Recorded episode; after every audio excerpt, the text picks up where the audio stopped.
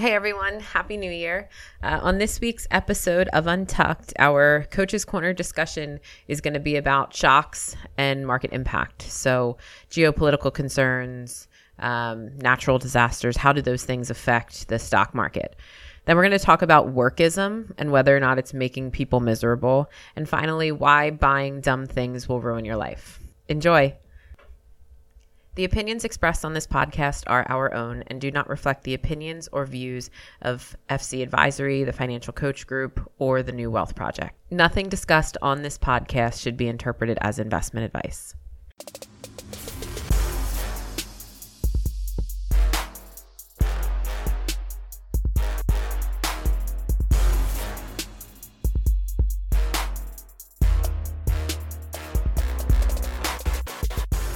Welcome back to Untucked. This is our first episode of 2020. Thanks for listening. This is Megan. And Mike's here. This is Jeff. Welcome back, guys. Been a while. Good to be back. Good to sure, be our back. one listener is so excited. I've missed you two in our pod. It's been two weeks. Did you guys know that all clams start out as males and then some percentage of them transition to female during their clam cycle? So, like, half of them become trans. I'm not sure if, if, if it's exactly half are female or not. That's like your second, like, what, uh, like sea animals. You did that crab one. Yeah. Yeah. Are you on like Is a this like a National theme? Geographic site to I mean- get these fun facts? I could mention that Netflix is responsible for 15% of global traffic on the internet. Yeah, the clam one's better than that. uh, so it's been a rough couple weeks as a Philadelphia sports fan. Um, Birds are officially eliminated from the playoffs. Sixers stink. Not going to speak to the Flyers. Tailspin. They're in a big tailspin. They're... So, let's go um, Birds first. birds first. Okay. Horrible fashion the way they went out. I mean, I, But not, but, but arguably, like, not of their own doing. You know, They're, the injuries are the injuries, and Yeah. no team could really deal with that. They shouldn't have even been right, playing the in the fact playoffs. that they were there at all says a lot. They should have been. I mean, if they went 4 0, which they did, led by their leader, who stepped up and showed you what he's got and went back to his 2017 days, then they should have been there. They did it. Like they did what they had to do, which was awesome to see. And then the fact that he gets hurt eight plays into the game and can't finish a playoff game, and then they lose to Seattle by eight points with Josh McCown at the helm is like that's the most disappointing part is that they would have won the game, not should have. They definitely would have won that game if Carson Wentz played the game. No doubt in my mind. Well, he didn't pull a hammy or blow out a knee. He got ra- he got his head wrapped off the carpet w in a play that was was what it was. I mean, it's not. I mean, it's embarrassing to read and hear a lot of these Eagles fans pointing a finger at Wentz, saying like, "This guy can't. This guy. This guy's injury prone. Blah blah blah." Come on, man. He he got concussed. You know. Yeah, That's in- different in- than injury- being a guy who just can't stay healthy. Yeah. Injury prone is not the way that they should categorize him because he's not. Does he have injuries? Yeah, he gets injuries, and it's just dumb luck in my Dumb opinion. luck. Yeah. You know, the ACL, MCL tear, the back, the concussion, those are just tough injuries. It's one thing if he tears an ACL, he tries to come back too early, tears it again, tears it again. Like that's like like um, Robert Griffin Jr. is injury prone. Every time the guy tries to cut, he blows out a freaking knee. Like he's got weak ligaments holding his knees together. Carson's just he's just an athlete that's gotten hurt. And it sucks. I feel so bad for the guy, man. Yeah. And I, you know what? It's just gonna be so much sweeter for him when he eventually does win a Super Bowl, because I think he will. And he, and he, uh, after he's, he's healthy, he puts it because he can I mean, he can play in the league another ten years easy. I mean, Brady's freaking forty eight, dude. Yeah, I mean, I guess I uh, I agree that this injury does not it should not be categorized as injury prone, but I would say the other two are. this hit in particular was was not his fault, but the other stuff, and I don't know that his fault is a fair way to put it, but like I would say those injuries are just that's usage and there are there are guys, there are quarterbacks who do the same things who don't get hurt, and then there's Carson who who has. I mean, how long has he been in the league? This was his first playoff game. I don't think there's quarterbacks that do the same as him and don't get injured. Russell Wilson does better than Carson. But Russell Wilson has eyes all over his head. He has an ability to get out of that pocket right when you think you have him. Carson doesn't do that as well. So I think Wilson is a is special in his escapability, you know, talents. So and I don't think he gets hit. Right, but Anywhere and that's near what I mean. us. He's better at it, so he doesn't get Yeah, hit, so he doesn't get hurt. he's not diving for a touchdown head first, getting crushed between three people in a Rams game like Carson Wentz. Like that like like Russell Wilson doesn't play ball that way. he doesn't make those decisions, and he doesn't get Right, hurt. but he's not the same. Like so, you can't compare him to, to Carson. They don't play the same game. I no, think quarterbacks that play the game like Carson get hurt. RG three got hurt. Michael Vick got hurt. I mean, they're right. So doesn't that make them injury prone because of the way they play the game? I I don't. mean, aren't you subjecting yourself to situations where you're more likely to get injured? Look, Yeah. I love Carson. I love the way he plays. This is not a knock on him. I just think that up until this particular play, it, he he's a question mark. He hasn't proved to be a quarterback who can play for an entire season. He hasn't.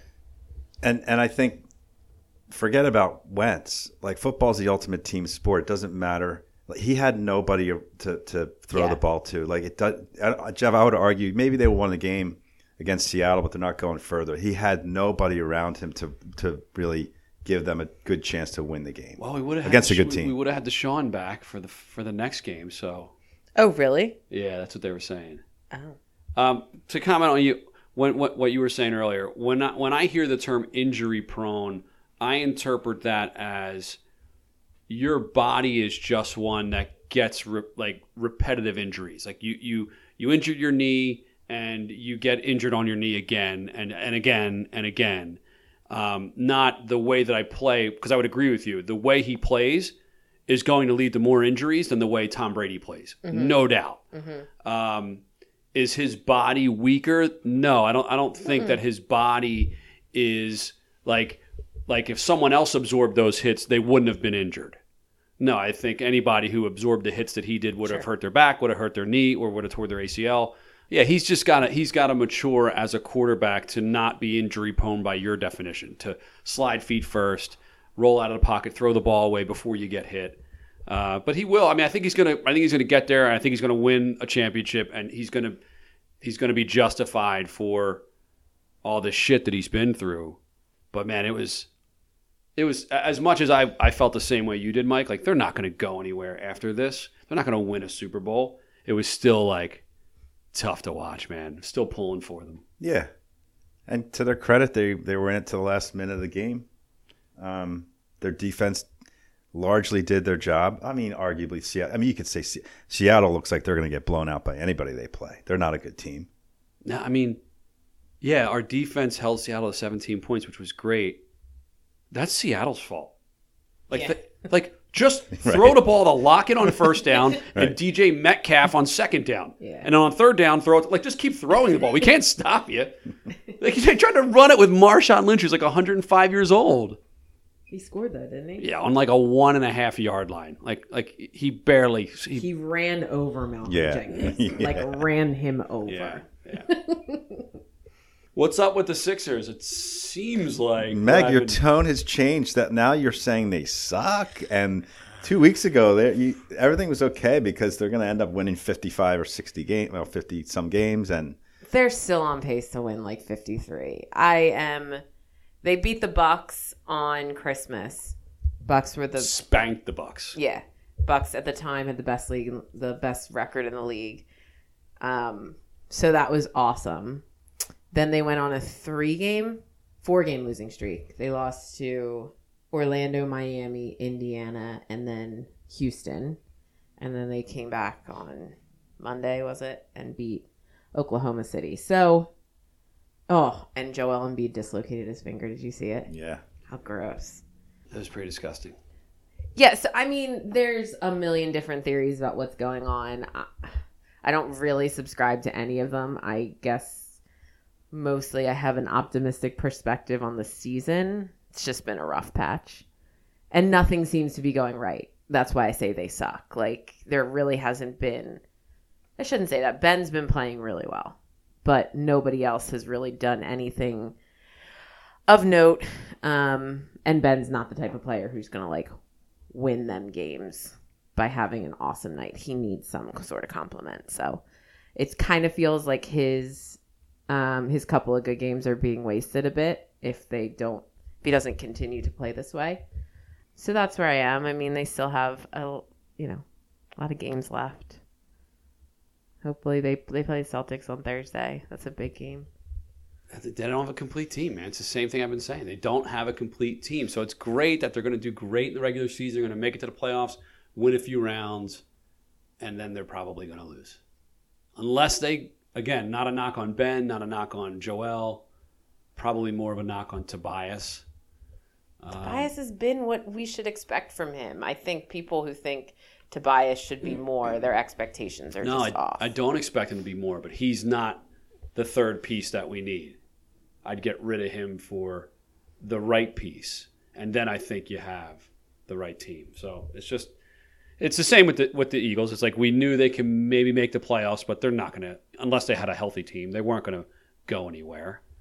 Um, that's that's what I guess the Sixers have a little bit more of a chance to to win the championship with what they have, but I definitely would bet against them with my money. yeah, I, I wouldn't. I wouldn't bet on them right now. Right. I mean, to, I, I- if anybody leave, if anybody's not there at the end of the season, I think it's Horford before Harris. Yeah.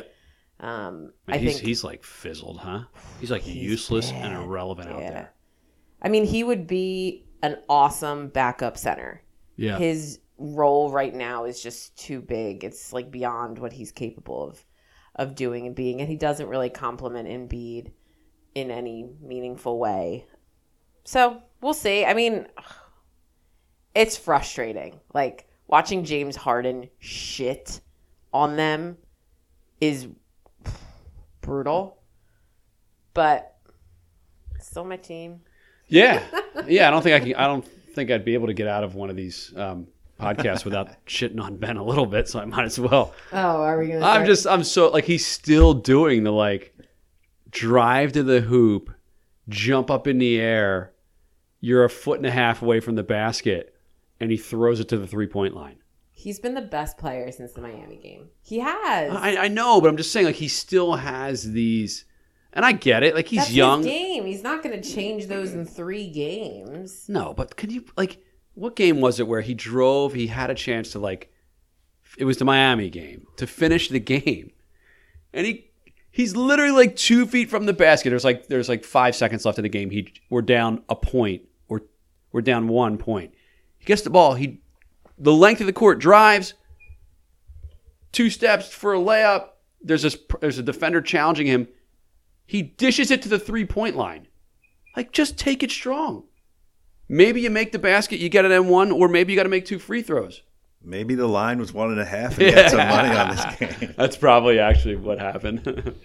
I just want to see that part of his game mature, like finish strong. Stop, stop getting there and then just not either not knowing what to do while you're in the air, or thinking, all right, my game is to like draw defenders in and then kick it out to Al Horford to shoot a freaking three point shot. Well, that's how people in the like teams in the NBA win. That's not how our team wins. No, but that's what like that's how that's where the game is going, right? Oh, it's, Oh, yeah. it's have somebody who draws defenders and then have somebody who can knock down shots. The Sixers don't have the latter, so it makes Ben's job harder, and it makes when he does it look worse because it doesn't have the success that any other elite team does. Yeah. And it's just they're trying to be I mean the Warriors have done this. They've created this like run and gun system and the Sixers are trying to mesh that with being this like big bully team. And it's just it's two different identities and they haven't figured out which one's going to work. I'm willing to bet it's not the shooting one. it's Right. going to be out rebounding, out defending, and scraping out ugly wins. It just sucks that Joel Embiid, a January game against Oklahoma City, he has to play like 35 minutes. Yeah. Like that's not what this roster was constructed to do. But here we are. What's up? What's up with your fly guys? Well, it's going to be quick. This has been a long Philly sports segment. um, Yeah. They're in a tailspin, tough road trip, five or six games. I think they lost every one. But um, this They is won a, one in there. one, yeah, okay. This is a good team. I'll say that. It's a good team. And the teams that they play acknowledge that, that they're, that there's, a, there's a good team. There's a lot of good players on this team. problem that they faced in the last two weeks or so, they've gotten bad goaltending. Um, and if they don't get anything more than mediocre goaltending, they're not going to be a playoff team. Um, and I think the goaltending will get better.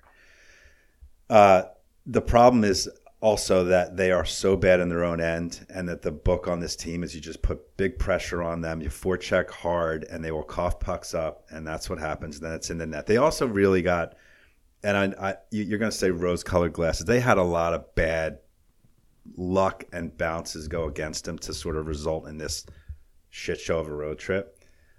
So you kind of expect that that's not going to be the case all the time. That they'll they'll be they'll be better, um, but they've got themselves in a tough spot. They're like a, you know, the season ended now. They're on the bubble. They got to be, and they, you know, they're playing in, in the best division in hockey. All the teams ahead of them are continuing to win, and they're good. It's going to be a hard, it's going to be a hard uh, chore to, to play well enough to make it in, but I think they will. Do we want them to make it in? Uh, yeah, yeah, of course. Because even if they don't make it in, they're not going to be like a that bad. We're going to be. They're going to have like a, a a, draft a pick or top five pick. Okay. Um, so you end up with a 10, 12, 15 overall pick. That's what they're going to get regardless. I'd rather see them at least play around the playoffs. So I think they'll get there. But How- Goth, Gostisbehere, I'd like to see him go suitcase shopping and find himself another home. I don't think he belongs in the maybe not even in the NHL. Wow. He is, he is really, really consistently bad. Really? Yep. The He's a- ghost? he's a turnover machine. He's bad defensively. And the only reason to even have him on the team is because he's got a, you know, he can, he has in the past produced offensively, and that's gone. So, you know, that's a, that's a shame because he was, you know, you would expected this guy to be way better than he is. And now it's like his fourth year. Um, I've given up on him. Only 15 points out of first place in the Eastern Conference. That's, that's a lot. that's a lot. How come when he goes rose colored glasses, you shut up? But when I try to be optimistic, all you do is shit on me. Uh, I probably don't know as much about hockey. Yeah, because as I- Jeff watches the Sixers way more than the Flyers, Bullshit. Start watching. and the especially on the road trip. That I mean, these are 10 p.m. games. Nobody's Yeah, watching them except not me. Tuning in. Uh, what I do know is that Carter Hart gets pulled from like every start that he starts. That's I, I've never goalie. seen a goalie let up as many goals in the early on in the game and then just get yanked from the game as much as him. Well, didn't you dispute this? Wasn't it not that many? Where isn't it's twenty percent of his starts. It's four.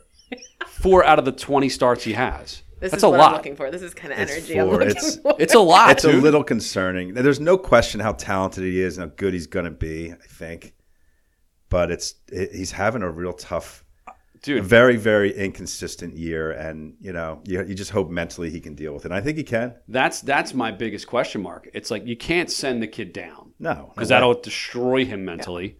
But they keep pulling him out of games. Like, how is that helpful? Now, I guess, you, you, but you can't leave him in and have it be like an eight nothing game. Right. Him get his ass beat in. No, and if you let up four goals in the first period, and some of them are bad ones, you got to get him out of there because at that point his confidence is done, and that's it. That's Right. that's it. And it's it's also you got to, you know, try to to change win, it up. yeah. and and you know that's that's how it works. Maybe it's just a, maybe that's a function of sports. It's like the kid's 20. Like he's mm-hmm. so young and he's just put in this position where he's got to play. Because we don't have a goalie. We don't No. have like a starter. And How it's old's Ben Simmons? 22, 23. anyway. anyway. That was All right, that's a wrap Yeah. on the sports. Okay. All right, so we have Coach's Corner First up, shocks and market impact. This was on um, a disciplined approach to investing blog, which is um, f- I found it on Horan Capital Advisors, uh, their website. So there's obviously a lot of geopolitical concerns right now, um, though I think we could probably argue that there always are. And investors and our clients specifically ask us a lot what's going to happen to the market if X, I mean, insert anything, uh, happens. And this article, what it does is it references an S&P Dow Jones Indices report that covered shocks and crises ranging from Pearl Harbor to the Japanese tsunami in 2011 and their impacts on the S&P 500.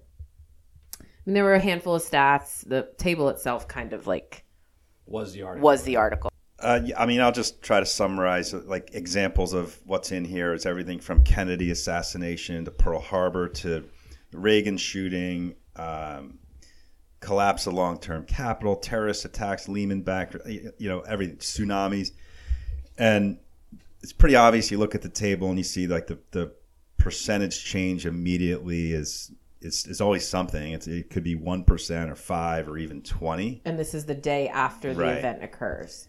and then right next to it, the chart shows you how many days it took for um, a recovery, and it's it's just astonishing how short the time frame is in almost every case, really in every case.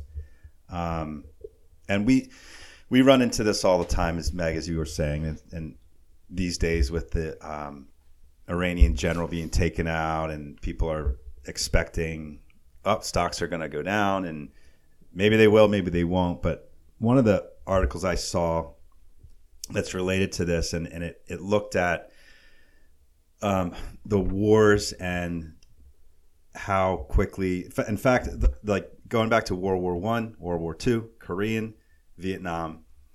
In every one of those cases throughout the wartime period, markets were up significantly, even though they start out typically dropping, and maybe even for like in the case of World War One, it was thirty percent um, over the first six months, but by the end of it, it was up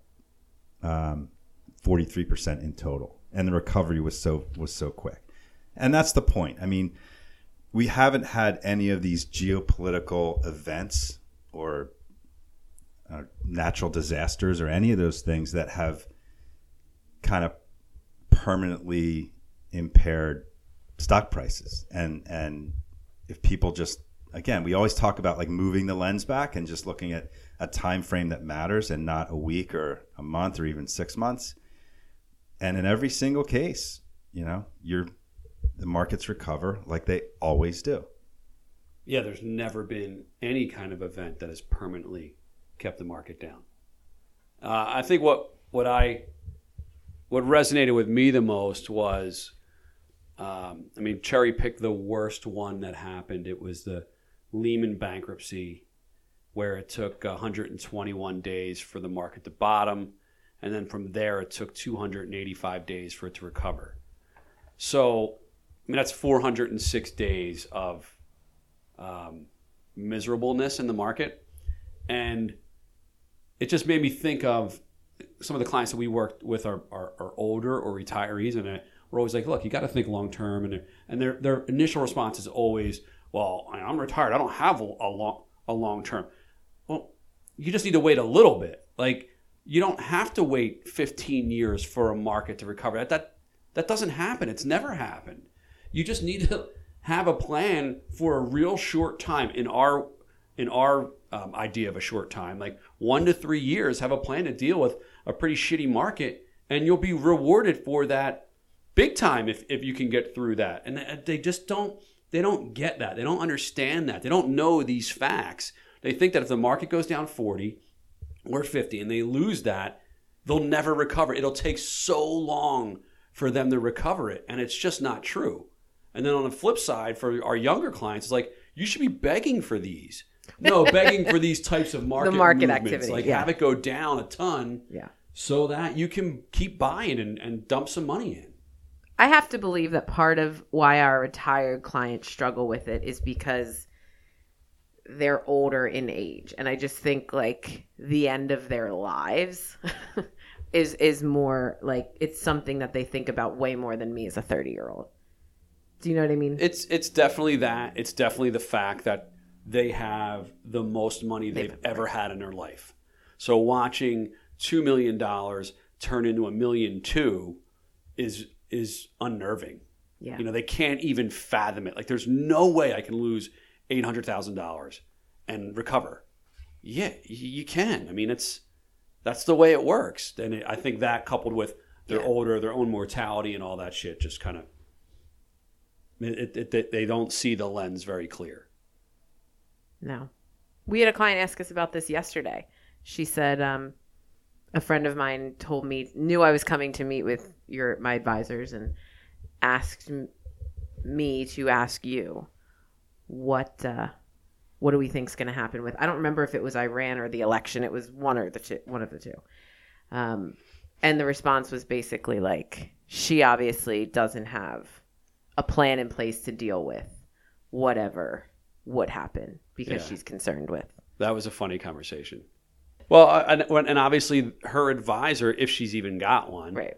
is missing the mark. Like, is if you're sitting there trying to sell to your client that, you know, this is what's going to happen if Iran attacks, and this is how we're going to deal with it. Like that, that person missed the mark Yeah.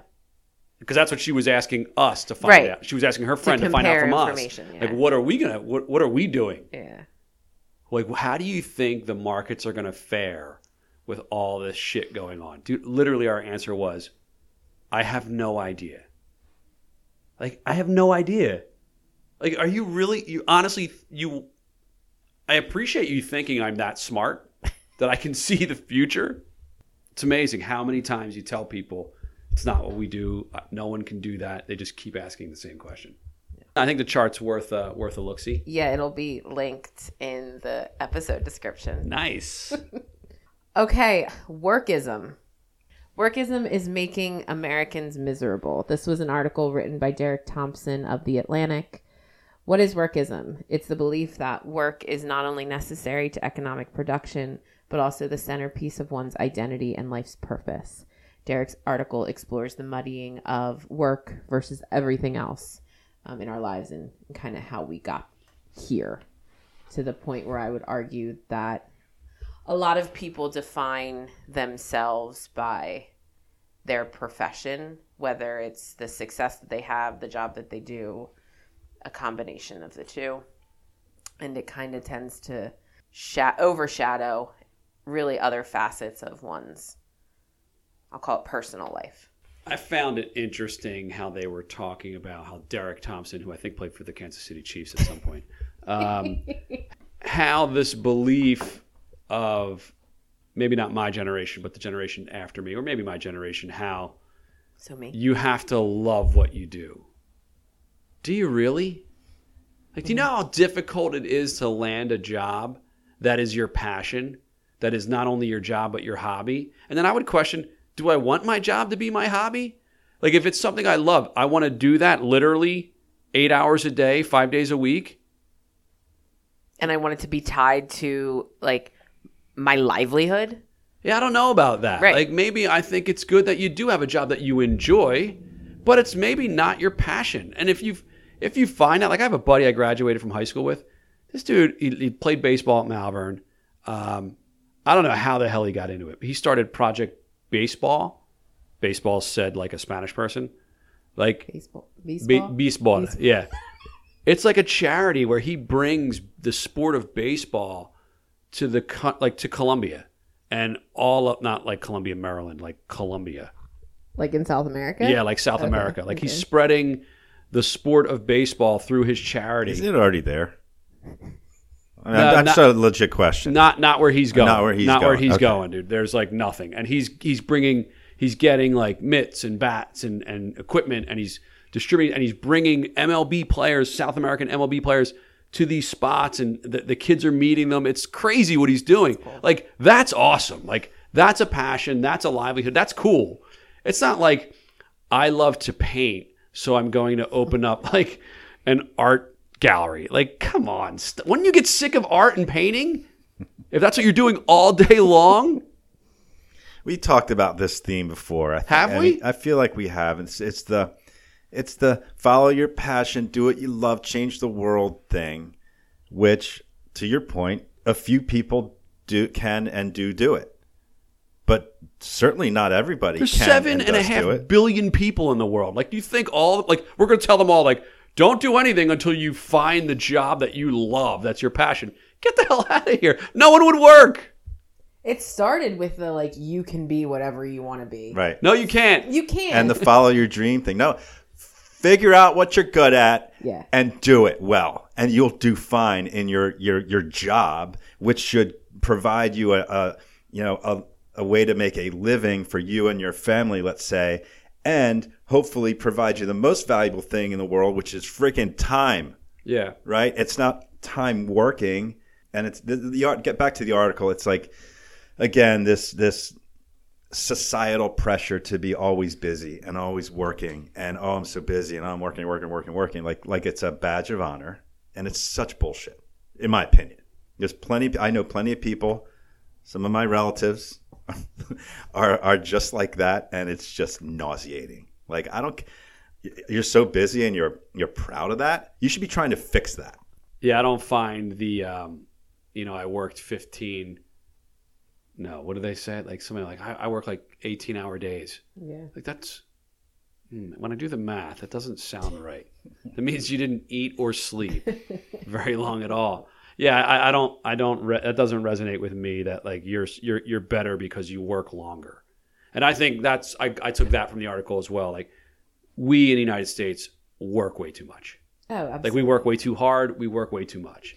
Yeah, and like there's these four hour, four hour, four day work week articles I've read about some experiments at other companies um, that have gone really, really well. People are more productive. Um, everything is better, and you know, like, why is there a five day work week? Right. When when I would have to guess that a lot of people that are working five days a week are spending a lot of time playing Tetris at their computer Yeah. and doing nothing.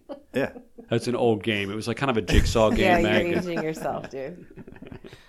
yeah, I mean, I think our industry maybe being a bit of the exception, or really just services in general, where you have to be kind of like at the beck and call of your client. That makes the idea of a four day work week a little more difficult. I absolutely agree that, like, I even myself, if I have less time, like, if I know I'm busier or have more things scheduled, the time when I'm not doing those scheduled things is way more productive. Like, that's, I operate that way. Yeah. anyway. I operate better being busy. So when I'm busy at work, I I maybe maybe I'm saying the same thing you just said. I um, structure my my off time better. Um, when I don't have a lot going on and I have a lot of free time, it doesn't work. So like vacations, I'm not good on vacations. Oh, I'm really good on vacation. No, I'm good at relaxing on vacations, but like when I think about when I'm going on vacation, I'm like, all right, cool. I'm not working next week. I'm on vacation. I can work out and fit my like training whenever I want to. When that happens, I end up not working out because like I have too much time. Whereas maybe I'm just a creature of habit. I like my routine. Yeah. Um, you take that work out element out of it, it kind of screws up my organization of my free time. Yeah, I mean everyone's different. Like I can, I have no problem on a weekend like logging in, getting on, and banging out some administrative stuff that I know I need to do, right? Or just stuff that I just need to spend a little time on. I have no problem doing that. I have no problem looking at emails when I'm on vacation, or taking a phone call if I have whatever it is. I've always operated that way. I don't have to like compartmentalize everything when I'm when I'm in the office is the only time I'm working, and I'm fine with that. It doesn't ruin my vacation if I have to get on a conference call, you know, for for an hour. Um, and I find that that's uh, it, it's easy to like blend all of it in so that it's not all jammed into like a a, a time period that I have to like Yeah. be productive the whole time. It was funny as I was reading it. It kind of reminded me of an issue, not an issue, but uh, an experience we had with a client recently, where she was kind of joking around, or maybe busting our stones a little bit. Like she drove Yeah. past our office and like, "Hey, how come no one's there on Friday? When I worked, we worked every day, like five days a week, like nine to five, and like She doesn't sound like that. I know, but it, I'm, I'm embellishing. But it made me like I thought about. It, I'm like, Yeah, that's old school. Like you you worked in corporate America and that's what they demanded of you. We've built a different type of work environment where there's people that pick up the slack if you're not there and we encourage a better balance. Like if you don't want to come in on Friday, don't come in. Go go go do something else. And you have people here and the place still operates and the doors are open Yeah. which is like so much better than what she was describing. Like the old school way of working where it's you work for the corporation and you're there at their beck and call. You're punching a clock. Yeah, it's just Yeah. remnants of hourly Yeah. clock punching, and instead of being paid uh, a, a certain amount of money for a certain work product, no matter when you do it. I just think Yeah. more more employers should describe what work needs to be done by their employees and then who gives a shit how long it takes them to do it. Like if I if if you say to your employee, I need you to build a million widgets this year. Who cares if they if they build the million to, to your specifications in 40 hour work weeks or 10 hour work weeks? Who really gives a shit? Right? Does it True. do, does it matter? But we're all still hung up on you need to be here 9 to 5 because that's your job description. Well, no, my job description is getting my work done. So I should be free to do whatever the hell I want once my work's done. Or maybe I'm that that um I can't think of the word ambitious of an employee and I get all my work done and I'm going to show you how valuable I am by doing something else to improve our company that will move me up the ladder. I mean that's like 10% of people out there. Yeah, and I, I agree with all that. I think we're, we'll, we'll get we'll Yeah. Transform there, but I think back to the article, it's kind of making the case that so many people personally identify themselves with their work, so that it, they they literally wouldn't know what to do with themselves if they weren't working. Yeah, i I've- got that. I've tried, like when I meet new people, not to ask what they do. Like purposely ask anything else about them than what do you do for a living? Because I just, I try to not meet new people. but I It's just, interesting that you do that. That's cool. You're good, you're a good person for that, Meg. I just, I think if people can, and define themselves as maybe a little bit of a strong term, but if they have other interests, hobbies, and things that are not their job, um, and I, I'm not saying this just because you're both dudes. It's so much harder to get that from guys really, than it is from females. I would have guessed the other way around. Yeah, my experience. Right. So, like, what question do you ask? Like, what do you do with your free time? Okay. No one can answer that question well, by the way. No, no. it's such but- a hard question. Like, what do you do with your free time? Like, it's like, ugh. but I feel like guys, and again, in my experience, which is small, like I'm not trying to like make unfair generalizations, but it's like, what do you do with your free time? Well, I don't have a lot of it because of work, right. and it's like Jesus. All right, I purposely tried to avoid that. Gary Vaynerchuk uh, is a wait. I'm just gonna read the description on YouTube. He is a serial entrepreneur Already don't like them. and the CEO and founder of VaynerMedia, a full service digital agency servicing Fortune 500 clients across the company's five locations. Gary is also a prolific public speaker, venture capitalist, four time New York, New York Times bestselling author, and has been named to both Crain's and Fortune's 40 under 40 list. he, I mean, he doesn't really think highly enough of himself, don't you think? I mean, come on, dude. You think he put that synopsis together? Well, he approved it, and he probably did write it. So this is, I mean, it's titled a um, motivational rant. Jeff found it on YouTube called "Why Buying Dumb Things Will Ruin Your Life." I thought this guy was more well known. Like, I was surprised you didn't. Ha- you've never. I've seen heard him before. I have seen him. Um, I've watched one of his talks before. So Yeah, I've never heard of it. I watched one of his talks. The first time I saw him talk, I was like, wow, this guy's pretty motivational, pretty passionate about about what he's doing. And he seems like he knows his shit. Now he was talking about social media and basically saying if you are selling anything and you do not have a plan to blast that product out on Instagram, Twitter, LinkedIn, and Facebook, you will be out of business in five years. And he made a pretty compelling point. Like it made it made sense to me. And then like the more I I would I would see him and hear him, the more I disliked him. Yeah. Like his shtick was cool for like one listen. After that, he got very preachy and annoying to me. He starts the article talking about how people buy stupid shit. They spend their money. making them Focus. making their lives more unhappy. Like again, Yes. I didn't think his point was bad. He was comparing his parents or my parents' generation to your generation, I'll say, um, which was immigrants came to America. They didn't buy a damn thing for 15 years. They worked hard. They bought a business. They worked that business. Again, didn't spend any money. And then they retired. The idea that choosing to go on a vacation or choosing to buy a pair of shoes like makes you wrong is not fair. I think if you don't have the income to do that, he makes sense. Like if you can't afford to go Of on course. vacation, where I think and and I agree with you, I think people need to get better at you make X amount per year, you save in your 401k, you save for your kids' college, you put a little more as- uh, aside in savings. And then you have discretionary income like there's a lot of people that I know that won't that won't spend that discretionary income. They need to like save more. And it's like, look, you're making like my brother-in-law, him and his and his wife make decent money. They they, they I'm sure they save, but then it, he won't spend anything else because there's this obsession with wanting to save more, and that's where my Melissa and I are different. It's like if we have discretionary income, I want to spend it. Like we- we're doing our savings, I want to spend that on experiences or things. And you can call me an asshole, but like Yeah. I want a nicer dinner. I don't want to go to Outback. I want to go somewhere nicer, or I want to get. I don't buy clothes, so I don't even know. I can't even think of anything else I would spend money on. You want to go on a vacation. You want I want to do it. I want to. Sp- I want to stay in a nice room versus not a nice room. Yeah.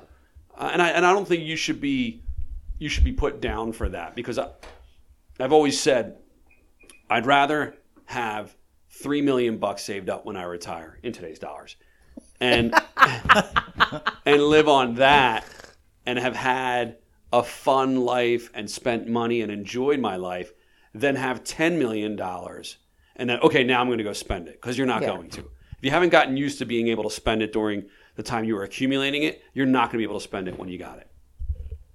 It's a really succinct and awesome point I just made. Yeah, it was good.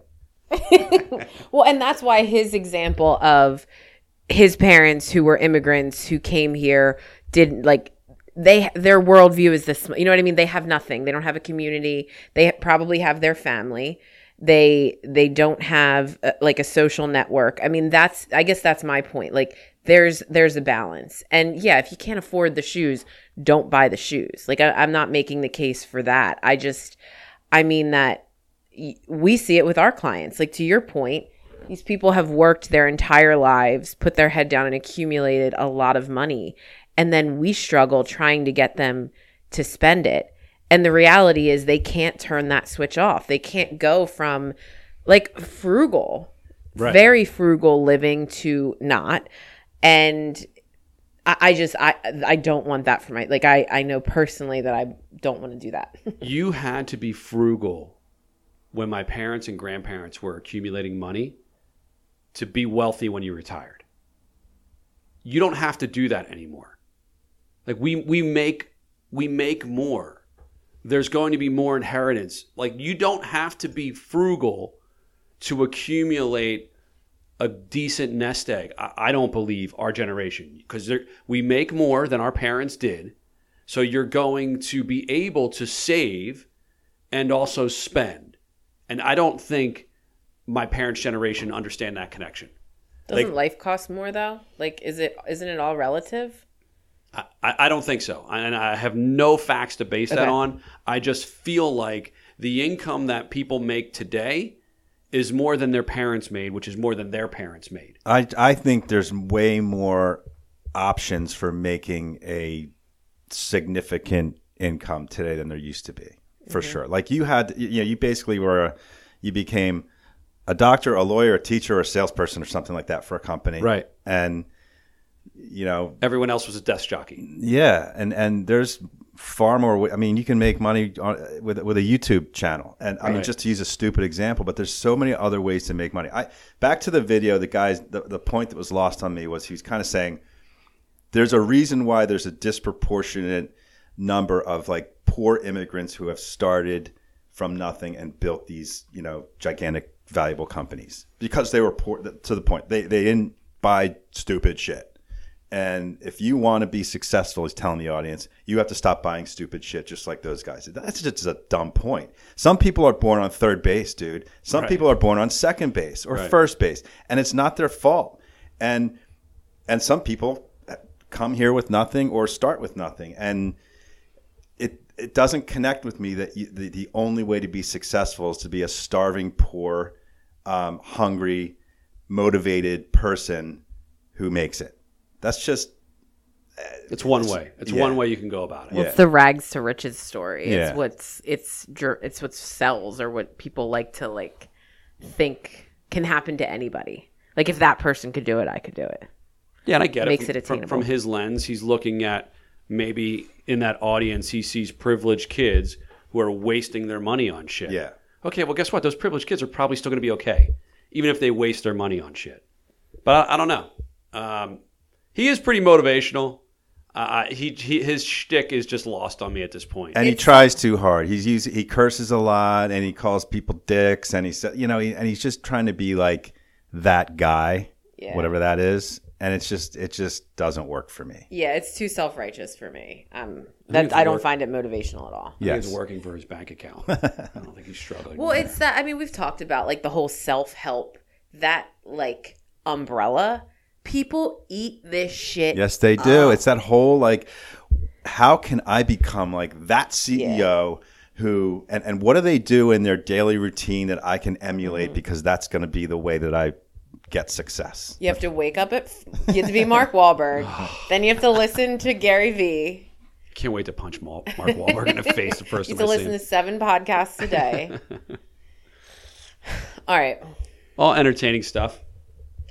All right. Our top what was five his top five, Meg? today is five popular people that everyone loves, but you can't stand. All right, I'll, I'll go. You want to go? I'll, I'll go. So, so it's this was a little challenging because I tried to avoid looking for you know the you know the celebrity who's known to be a total ass, right? And No, that wouldn't that wouldn't fall. right? well, but but who who many people revere, yeah, yeah. but they're just jerks um, to their fans or to the media, whatever. I, I tried to avoid that, Okay. and I'm just trying to find people that are generally you know popular or well known or liked or what have you that I just don't get or I can stand them. Yeah. Right. Okay. Give it to us. All right. Number five on my list He ordered them. I like it. is A Rod. Damn. Alex Rodriguez. Yeah. Do people like him? Yeah. I can't. and I stand can't him. stand him. And and Huh. I mean, this guy's acting, showing up on Shark Tank like he's some sort of you know business guru, I and know. I know. I hate all of him. it. All right. I can't believe he was on your list, dude. I didn't think there would be any overlap on this. Neither one. did I. Number four, Sarah Silverman. I there's something about her that just irks me to no end. She thinks she is such hot shit.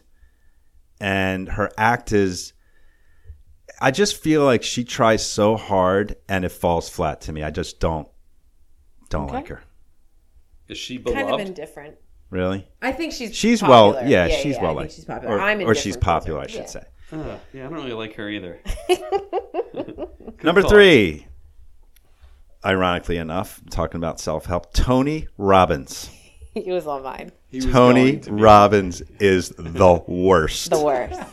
The Agreed. worst. I agree 100%. So he's your three. He's number three. Number two is going to be number two is one that I was easy for me, and it's Robin Quivers from the Howard Stern Show.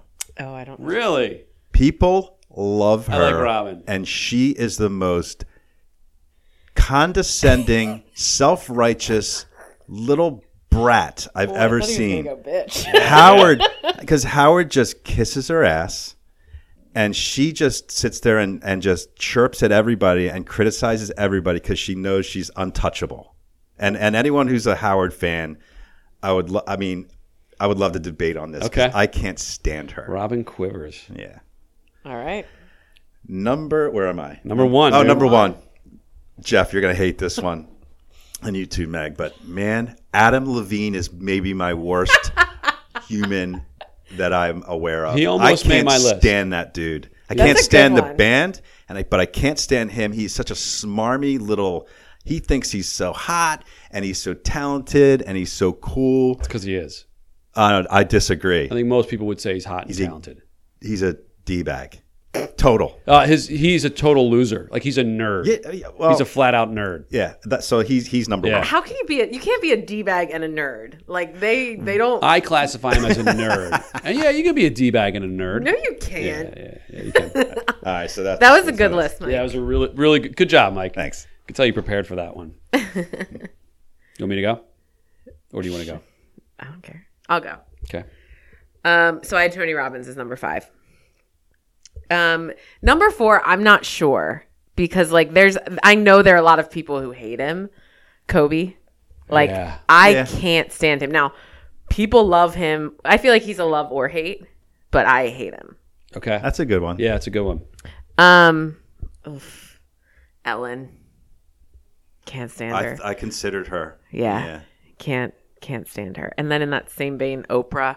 Yeah, I considered her. too. And then my number one is like nobody can understand this. I cannot stand Will Ferrell. I know he's everybody loves him. Everybody loves him. I don't enjoy his movies. I don't enjoy his SNL. Like yeah, I- you might be like the only person I can remember saying that about him. Uh-huh. Yeah. yeah, I've gotten a lot of shit whenever I say that, but he's number one for me. Yeah. I hear you. You don't like him either? No, I hear you because you've said it before. Oh. I, I don't. I don't follow because I think he's hysterical. Yeah, I think it's the humor is dumb and immature and just So how does So Adam Sandler Yeah. make your list? Yeah. well, I,